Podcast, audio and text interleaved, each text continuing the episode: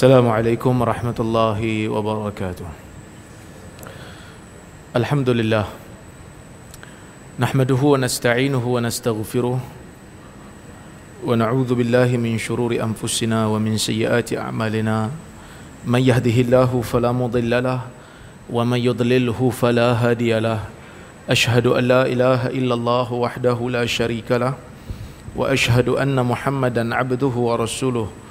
Allahumma salli wa sallim ala Muhammad wa ala alihi wa sahbihi ajma'in. Amma بعد Muslimin dan muslimat yang dirahmati Allah Subhanahu wa taala alhamdulillah pada hari ini kita dapat bertemu dan berhimpun uh, untuk kita berkuliah.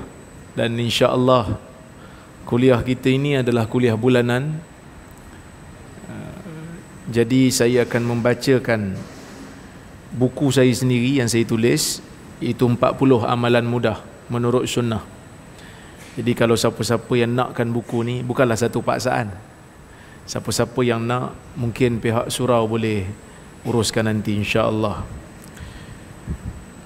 Ketika mana saya menulis buku ini Saya dapati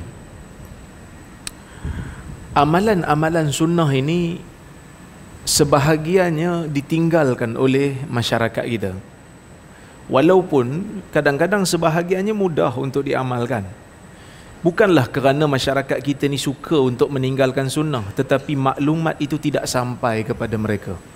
Maka oleh kerana itulah Saya menulis 40 amalan mudah ini Dan sebenarnya 40 buku ni Ada seorang hamba Allah ni Sahabat saya dia bagi dana Untuk buat buku ni. Jadi saya pun Bila dia bagi dana tu saya buat Dan dia kata kembalikanlah manfaatnya kepada umat Jadi saya tulis. Ulama-ulama antaranya Ibn Atta menyebutkan di dalam sebuah satu nukilan daripada dia seorang ulama besar dia kata man alzama nafsahu adab sunnah nawwarallahu qalbahu biduril ma'rifah. Dia kata sesiapa yang melazimkan dirinya untuk mengamalkan sesuatu sunnah maka Allah Azza wa Jalla akan memberi cahaya kepada jiwanya dengan dengan dengan cahaya ma'rifah dengan cahaya pengetahuan Bahkan dalam hadis yang lain Nabi sallallahu alaihi wasallam memberikan jaminan kepada orang yang mengamalkan sunnah. Nabi kata, "Naddarallahu imra'an sami'a maqalati fawa'aha wa hafizaha wa addaha kama sami' farubba muballighin aw amin sami' atau kama qala dalam sebuah hadis yang sanadnya hasan. Nabi sallallahu alaihi wasallam mengatakan, Naddarallahu mra'an sami'a maqalati. Allah Azza wa Jal akan memberikan seri muka. Naddarallah, perkataan naddar tu maksudnya Allah akan memberikan keceriaan kepada muka, kepada wajah orang yang mendengar kalamku. Wa wa'aha, kemudian dia memahaminya wa hafidhaha kemudian dia menghafalnya. Wa addaha kama sami' dan dia menyampaikannya kepada orang yang lain seperti mana yang dia dengar. Separah ulama sebut uh, antaranya Ibn Hibban dalam kitab Al-Majruhin dia mengatakan bila Nabi kata wa addaha kama sami' menyampaikan hadis itu seperti mana yang dia dengar. Maksudnya kena kena kena sampaikan sesuatu yang pasti daripada Nabi lah sesuatu yang tak pasti itu tak termasuk lah kalau orang uh, sebar hadis palsu tiba-tiba dia kata saya sebar hadis palsu ni sebab saya nak dapatkan muka yang ceria ha, tak boleh lah dia mesti hadis yang pasti daripada Nabi SAW sebab Nabi kata menyampaikan hadis itu seperti mana yang dia seperti mana yang dia dengar seperti mana yang Nabi ucap. Sebab Nabi kata makalati perkataanku. Bukan perkataan orang lain yang disandarkan pada Nabi farubba muballighin aw amin sami' kerana mungkin orang yang mendengar hadis itu tidaklah faham seperti mana orang yang disampaikan padanya hadis. Kadang-kadang orang yang dengar dia tak pun nak faham sangat. Perawi-perawi hadis ni ada juga yang tidak faqih. Dia hanya menyampaikan kalam Nabi, menyampaikan kepada orang yang lebih faham. Menyampaikan kepada orang yang lebih detail pemahamannya. Maksudnya, kalau kita nak jadikan muka ceria, kan? Kena banyak baca hadis kena banyak sampai hadis kena banyak mengamalkan hadis Hari ni orang duk cari kan macam-macam produk kan.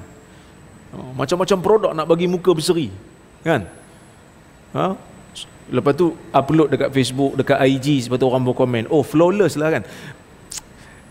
Itu jaminan-jaminan yang belum pasti. Ha, kadang-kadang yang jual produk tu pun memang dah lawa dah. Kan? Yang jadi yang jadi model tu memang dah lawa dah. Cuba ambil muka saya jadi model. Pakai satu produk. Belum tahu lagi boleh putih. Kan? Tapi janji nabi Allah jadikan muka orang yang ham, orang yang hafal hadis faham hadis amal hadis ni Allah Taala akan jadikan muka dia ceria. Cuma tengok muka saya. Ceria tak? Ha kan? Ha, kan ini bukan nak ini bukan nak promote produk ni nak promote hadis nabi kerana tuan-tuan nabi sallallahu alaihi wasallam diutuskan oleh Allah dalam dunia ni untuk mengajar kita tata cara untuk beramal dan beribadat saya tidak nafikan sebahagian perkara-perkara dalam dunia ni memang tak ada hadis. Saya sebut semalam dalam satu kuliah. Kadang-kadang sesuatu perkara yang tidak ada di zaman Nabi. Betul, ulama berbeza pendapat. Sebahagian ulama tak bagi, sebahagian ulama kata ini bid'ah hasanah. Tapi usaha kita, sebahagian kita ni kadang-kadang usaha nak menjelaskan sesuatu yang dinamakan bid'ah hasanah tu lebih besar dan lebih lebih lebih serius berbanding daripada usaha kita nak menjelaskan sesuatu sunnah pada masyarakat. Kita ambil contoh maulid Nabi lah. Sambutan maulid ni Malaysia doa amal lah. Kerana dia kata bid'ah hasanah, kan? Sebahagian daripada penjelasan maulid boleh sambut. Walaupun saya tak nafi, ada ulama yang tak bagi sambut. Dia kata bid'ah. Nabi tak pernah sambut. Ada yang kata tak, bid'ah hasanah. Saya dalam bab ni saya linian sikit lah. Boleh lah nak sambut kalau sekadar nak bagi ceramah. Dia zikra. Dia bukan raya betul. Dia cuma nak memperingati. Tapi, kadang-kadang penjelasan terhadap maulid ni begitu hebat. Sedangkan tak ada pun dalam hadis. Masuk dalam khutbah Jumaat. Tapi kadang-kadang bab yang sunnah, confirm sunnah. Hadisnya sahih. Nak bagi jelas kat masyarakat. Orang yang nak jelas tu kadang-kadang dianggap sebagai pengelirukan masyarakat. Mengelirukan masyarakat. Ni tak boleh ngajar, tak boleh dapat tauliah. Pasal apa? Sebab dia kelirukan masyarakat. Masyarakat dah biasa dah dengan amalan-amalan yang lain. Dia duk bawa satu amalan yang pelik. Sedangkan amalan tu mungkin bersumberkan daripada sunnah. Maka sebab itu kita kena hidupkan amalan sunnah. Sebab ajak janji Nabi wasallam Nabi kata man sanna fil islami sunnatan hasanah falahu ajruha wa ajru man amila biha ila yaumil qiyamah min ghairi ay yanqusa min ujurihim syai. Nabi clear bagi satu janji sesiapa yang menghidupkan satu sunnah yang baik. Sunnah Nabi yang tidak diamal dalam masyarakat dia hidupkan. Dia mulakan kemudian menjadi menjadi ikutan. Orang amalkan disebab di, disebabkan dia mula ikut. Dia mula hidup kan? Falahu ajruha dia akan dapat amalan. Dia akan dapat pahala amalan. Wa ajru man amila biha dan dia akan dapat pahala bagi orang yang mengamalkan kerana mengikut cara dia. Ila yaumil qiyamah sehinggalah hari kiamat. Min ghairi ay yanqusa min ujurihim syai' Tapi bukanlah maksud bila kita dapat pahala menghidupkan sunnah, orang lain ikut kita, orang lain tu punya pahala akan dikurangkan sebab akan bagi kat kita sikit. Bukan Tuhan potong portion tu bagi kat kita sikit. Dia dapat penuh. Kita pun dapat kerana menunjukkan jalan, menunjukkan jalan. Ad-dalu ala syai' ka ajri fa'ilihi. Orang yang menunjukkan sesuatu perkara kepada orang lain, dia akan dapat pahala seperti mana pelakunya sendiri. Maka mudah-mudahan dengan apa? Menulis kitab ni, saya dapatlah sedikit pahala mengamalkan sunnah dan pahala menghidupkan sunnah yang mungkinnya telah dilupakan ataupun tidak diketahui oleh orang-orang awam. Jadi sebahagiannya ada yang tahu pun, sebahagiannya tak tahu. Baik, kita tengok hadis yang pertama. Nabi sallallahu alaihi wasallam bersabda dalam sebuah hadis riwayat At-Tirmizi. Nabi kata man suni'a ilaihi ma'ruf faqala li fa'ilihi jazakallahu khairan faqad ablagha fi sana. Dalam hadis riwayat Tirmizi dengan sanad yang sahih Nabi SAW menyebutkan sesiapa yang dilakukan diperlakukan padanya satu kebaikan maka dia mengucapkan kepada orang yang melakukan kebaikan itu jazakallahu khair. Moga Allah membalas kepada kamu dengan kebaikan. Khairan tu lafaz yang umum. Dia lafaz yang nakirah. Nakirah dalam bahasa Melayu ni apa? Yang tidak terhad. Moga Allah membalaskan kepada kamu kebaikan. Apa jenis kebaikan yang Allah Ta'ala nak bagi kamu? Aku doakan supaya dapat. Faqad ablagha fis sana. Maka Nabi kata dia telah mengucapkan satu ucapan yang sangat dahsyat dalam nak membalas pujian kepada orang yang memberikan kepadanya. Hadis ni mengajarkan kita satu sunnah. Sunnah apa? Sunnah kalau orang buat kepada kita kebaikan, apa saja kebaikan, jangan lupa ucap perkataan jazakallah khair. Itu untuk lelaki lah jazakallah. Kalau perempuan jazakillah. Kata susah ustaz nak ubah ni. Kadang-kadang dekat lelaki kita tertukar. Kan? Dekat lelaki kita baca jazakillah. Kat perempuan kita baca jazakallah. Ataupun kita umumkan tu jazakumullahu khairan. Moga Allah membalas kamu semua dengan kebaikan. Pertama, faedah daripada hadis ni. Saya tulis kat sini. Ucapan ini membuktikan bahawa seseorang yang menyebutnya mengiktiraf bahawa hanya Allah yang mampu membalas kebaikan yang dia lakukan dengan balasan yang baik. Kita bila orang buat kat kita kebaikan, mungkin kita tak boleh nak balas. Dalam sebuah riwayat Nabi sallallahu alaihi wasallam menyebutkan, Nabi kata, "Man ahsana ilaikum ma'rufa fakafi'uh." Fa in lam tajidu ma tukafi'u fad'ulah hatta tarau annakum qad kafa'tumu atau kama qal nabi mengatakan sesiapa yang melakukan kepada kamu kebaikan fakafi'u maka balaslah kebaikan tu so sunnah kat sini nabi ajar bila orang buat kita kebaikan seeloknya kita balas tapi benda ni lah masyarakat Melayu tak ada masalah lah. Jadi kalau kawan kita belanja kita hari ni, esok esok kita belanjalah dia balik. Tapi ada juga hari ni kawan kita belanja, esok kawan kita lagi, esok dia lagi. Kita macam tak faham-faham je kan. Ha, itu tak sunnah. Perbuatan tu tak sunnah. Bahkan perkata, perbuatan tu sebahagiannya menjengkilkan orang. Dia perlu ada give and give and take lah. Dan benda ni common sense. Dan Nabi ajar benda yang common sense. Benda ni diiktiraf oleh Islam. Sesiapa yang diperlakukan kepadanya kebaikan, kalau ada orang buat baik pada kamu, fakafi'u. Maka balas. Balas macam mana? Tak semesti balas dengan sama. Balas dengan kemampuan kita lah. Kan? Balas dengan kemampuan kita. Kalau kita tak mampu nak bagi benda mahal kat dia, paling tidak bagi. Nak menunjukkan kita ni berterima kasih dengan apa yang dia dia bagi kat kita. Tapi ustaz tak boleh lah ustaz. Saya ni duit bulan cukup-cukup je. Kalau belanja kawan bulan ni, miss lah. Umpamanya kan? Tak mampu. Nabi kata fad'ulah.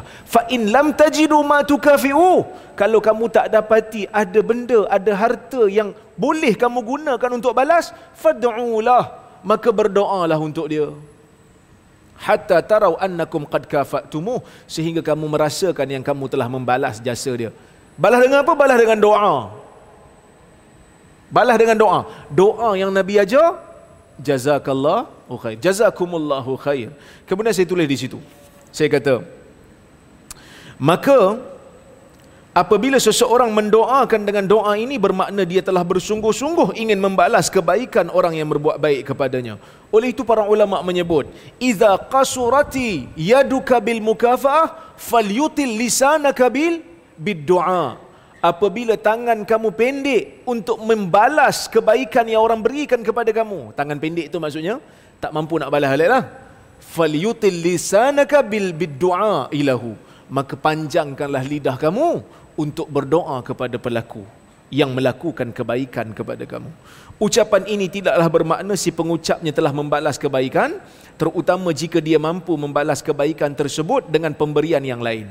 Jadi maksud kalau kita mampu kita kita balas dengan pemberian yang lain kan. Kalau jiran kita bagi Uh, makanan ada bekas bekas tu boleh pakai balik. So bila kita pulangkan bekas tu bagilah ada isi. Uh, uh, adabnya bagilah ada isi. Dan benda-benda ni difahami. Kan janganlah bagi bagi kosong aja. Kan? Okey. Baik. Kalau orang kafir yang buat kebaikan macam mana? Boleh ucap? Ustaz janganlah sebut kafir Ustaz. Sebutlah non-Muslim. Sama je Babi dengan khizir sama. Orang kata, kapi tu macam keras sangat. Sebenarnya kita yang rasa keras. perkataan kafir itu bukan bukan satu konotasi yang negatif. Kafir dalam bahasa Arab apa maksud?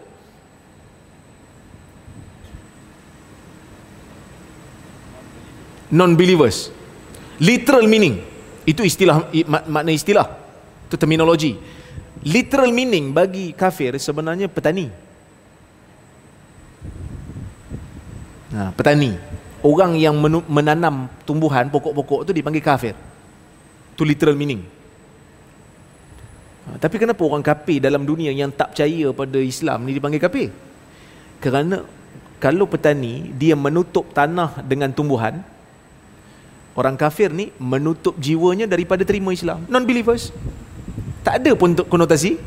Negatif. So, non-Muslim dengan kafir sama je translate.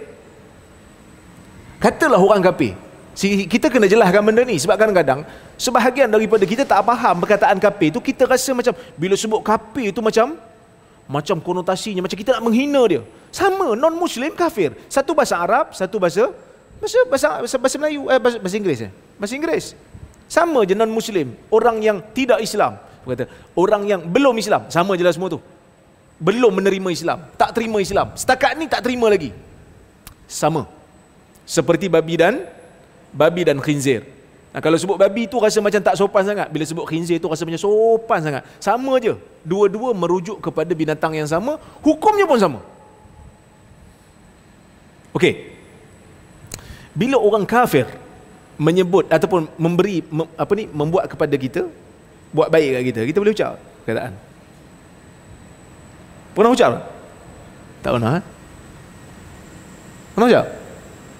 Tak tahu ustaz saya selama ni tak ada pun orang orang kafir buat apa-apa baik kat saya. Eh jangan.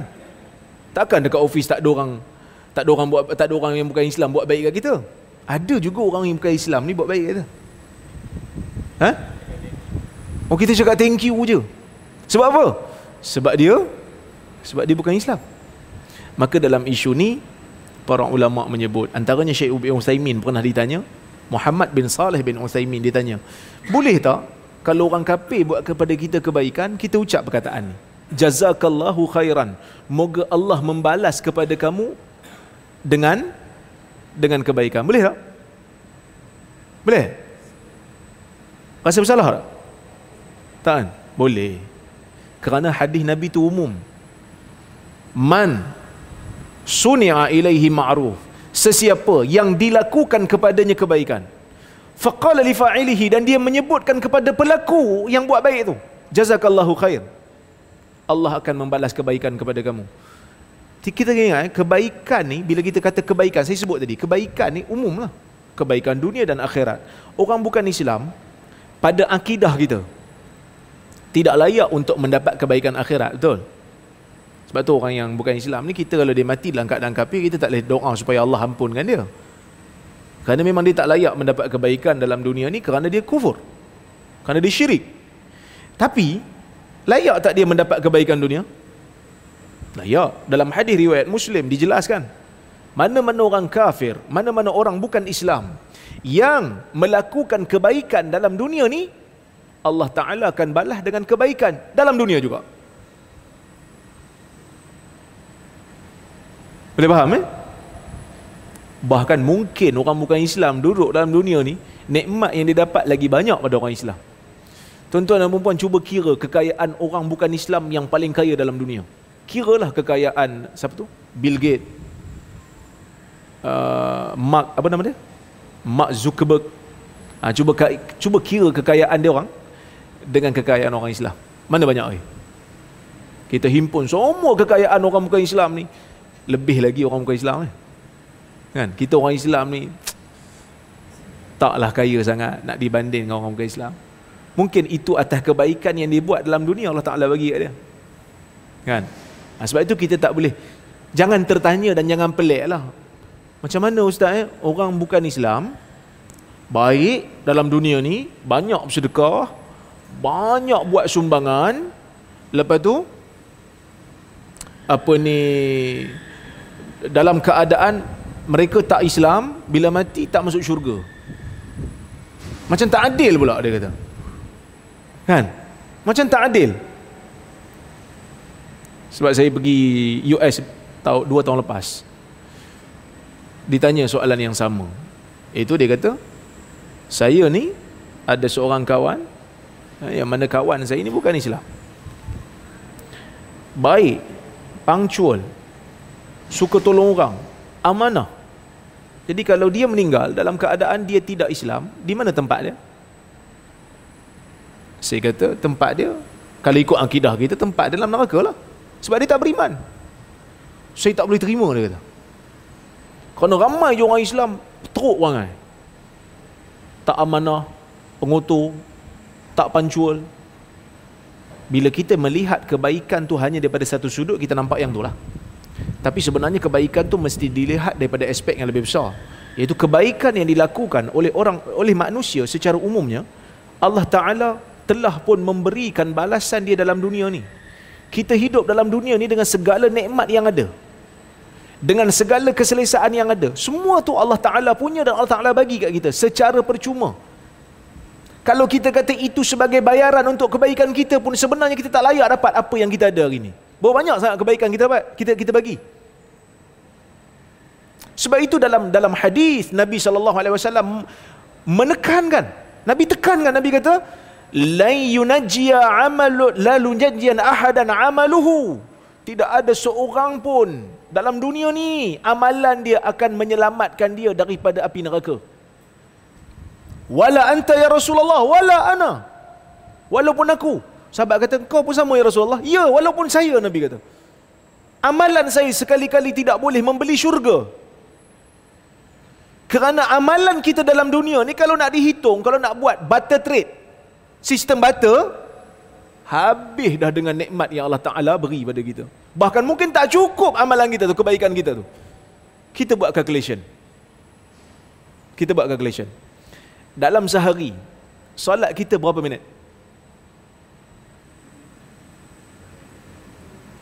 Ha? Lima minit. Satu waktu lah. Betul? Satu waktu lima minit. Kali lima? Dua puluh lima minit. Campurlah dengan ibadat lain, dengan solat terawih, dengan semua sedekah apa semua ni. Katalah satu jam sehari ibadat. Yang purely ibadat, satu jam.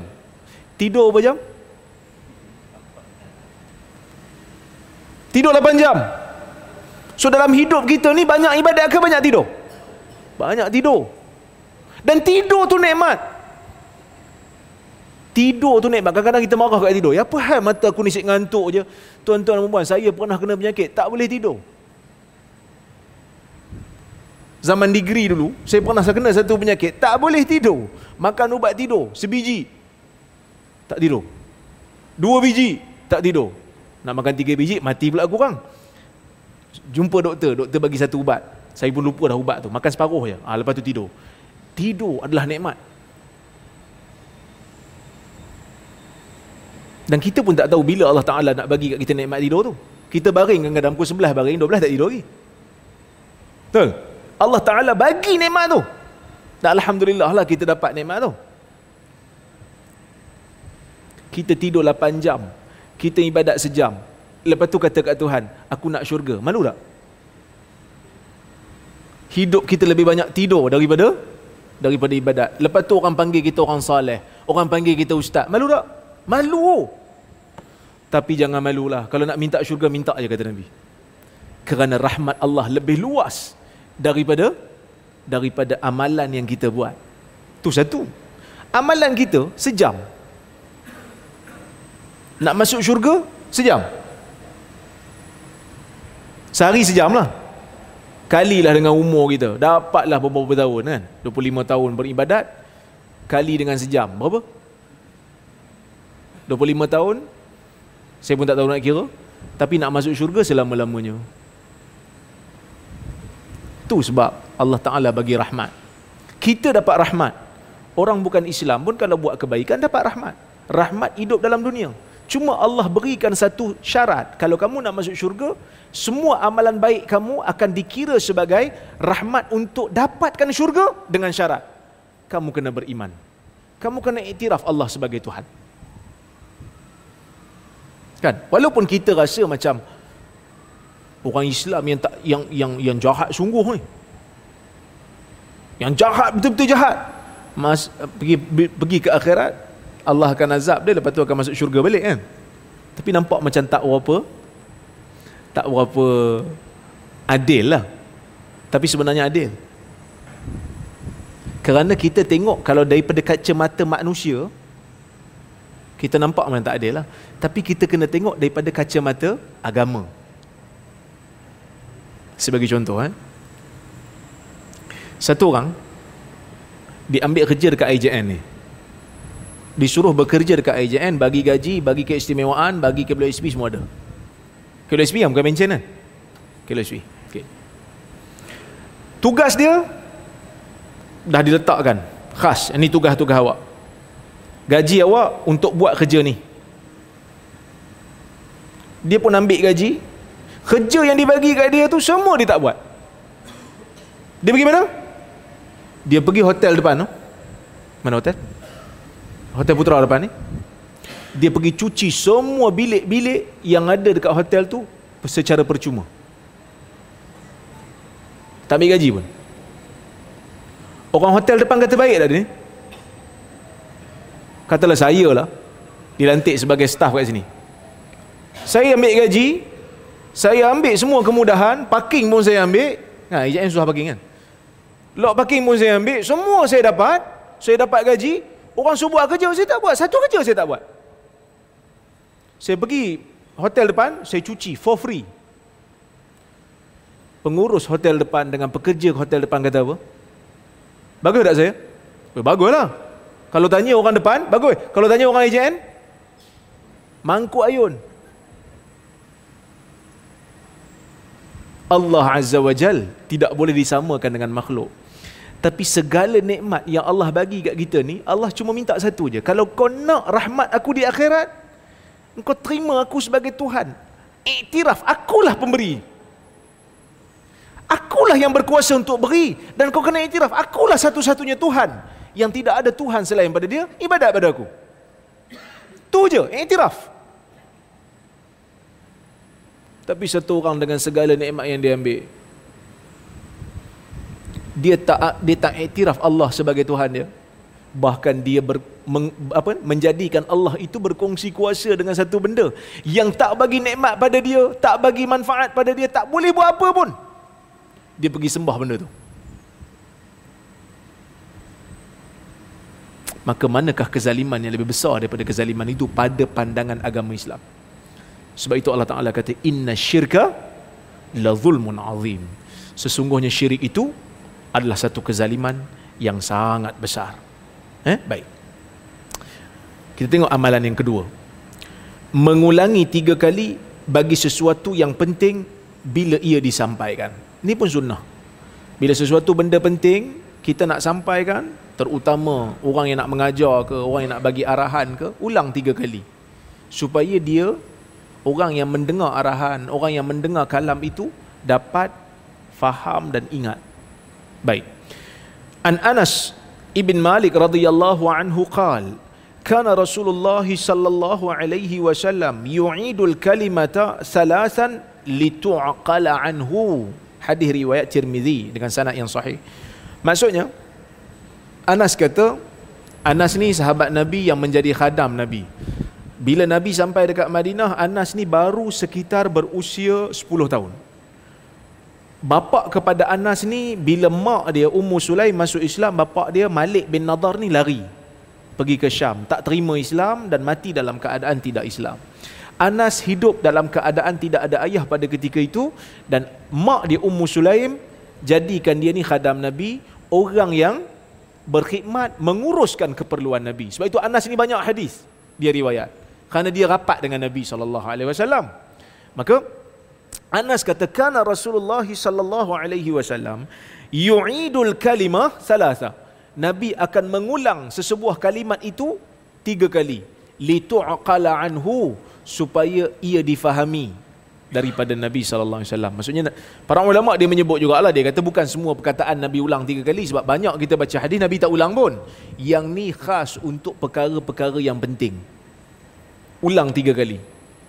Supaya supaya ia difahami.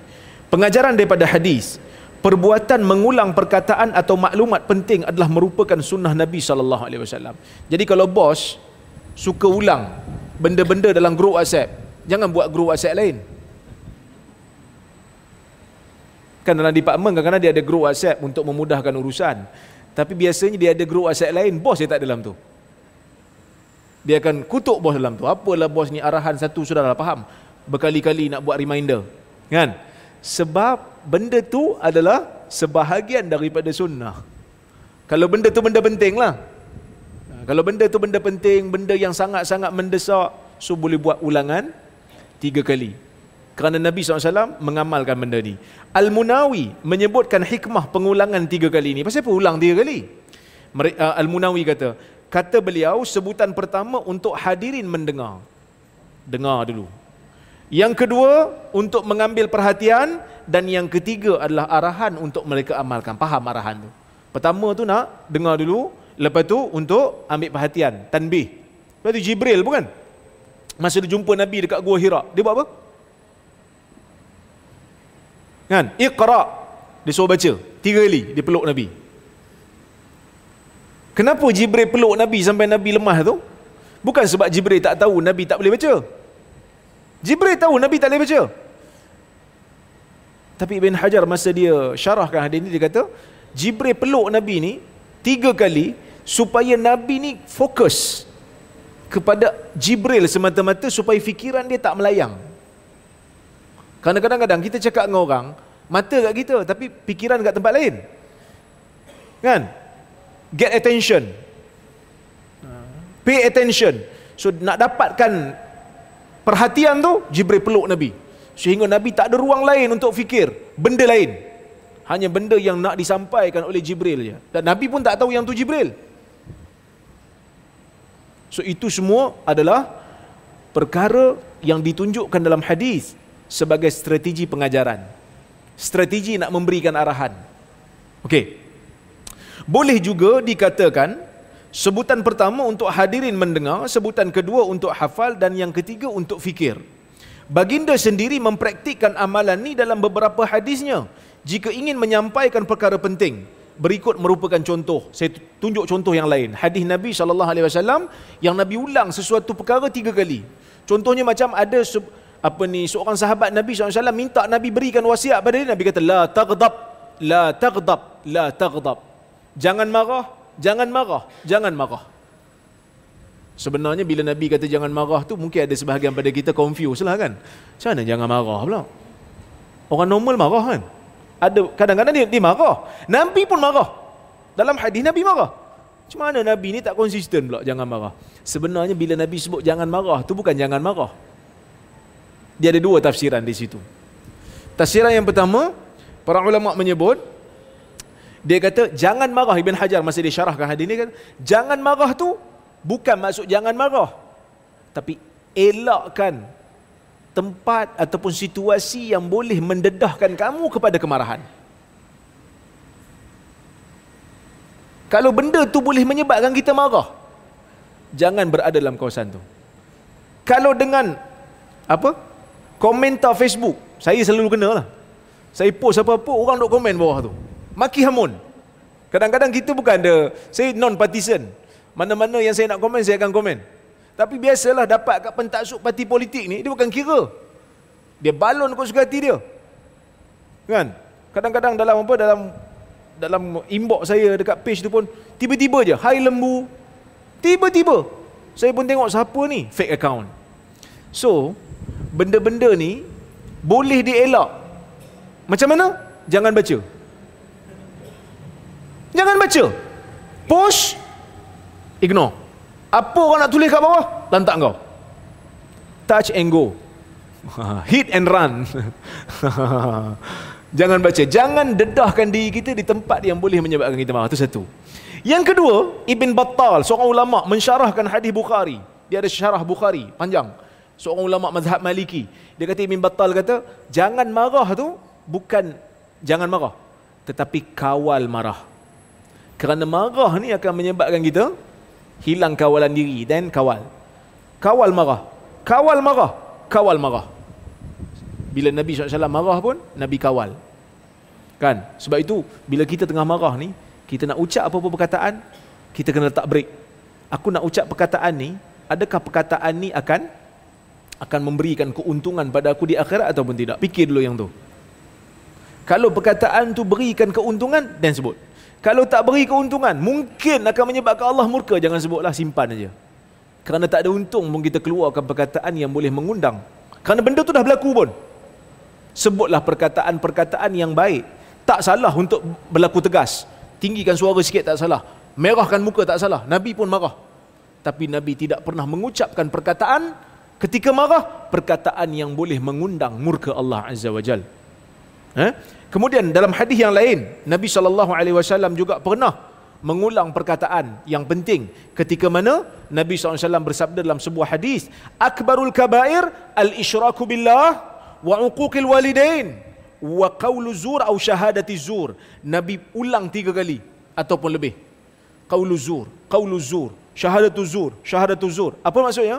Di antara dosa-dosa besar yang dilakukan oleh seseorang manusia ialah syirik kepada Allah berhaka pada ibu ayah dan bersumpah palsu kemudian nabi ulang sumpah palsu sumpah palsu sehingga sahabat kata hatta qulna sehingga kami mengatakan laitahu sakat alangkah baiknya kalau kami, Nabi diam setakat ini uh, waktu ini kerana kami sudah faham arahan Nabi. Nabi pesan supaya jangan buat sumpah palsu. Kenapa sumpah palsu ni susah untuk elak. Terutama kalau melibatkan kepentingan diri. Ustaz pun tercabut kopiah kadang. Bohong dalam mahkamah. Bohong dalam penyaksian. Benda ni berlaku. Sebab itu Nabi kata ini di antara dosa besar. Kenapa sumpah bohong? Dia kawan saya, saya kena bela lah. Ini melibatkan saya, saya kena bohong lah. No, itu semua tidak mewajarkan. Agama tidak memerlukan kepada pembohongan. Kalau ada orang bohong, fitnah orang lain, lepas tu dia kata ini agama, ketahuilah, dia sedang berbohong. Kerana agama tidak perlukan pembohongan dan fitnah. Wallahu subhanahu wa ta'ala alamu bisawab. Jam pun dah pukul dua. Jadi insya-Allah jika ada kesempatan kita bertemu di lain masa saya memohon maaf kalau terkasar bahasa tersilap kata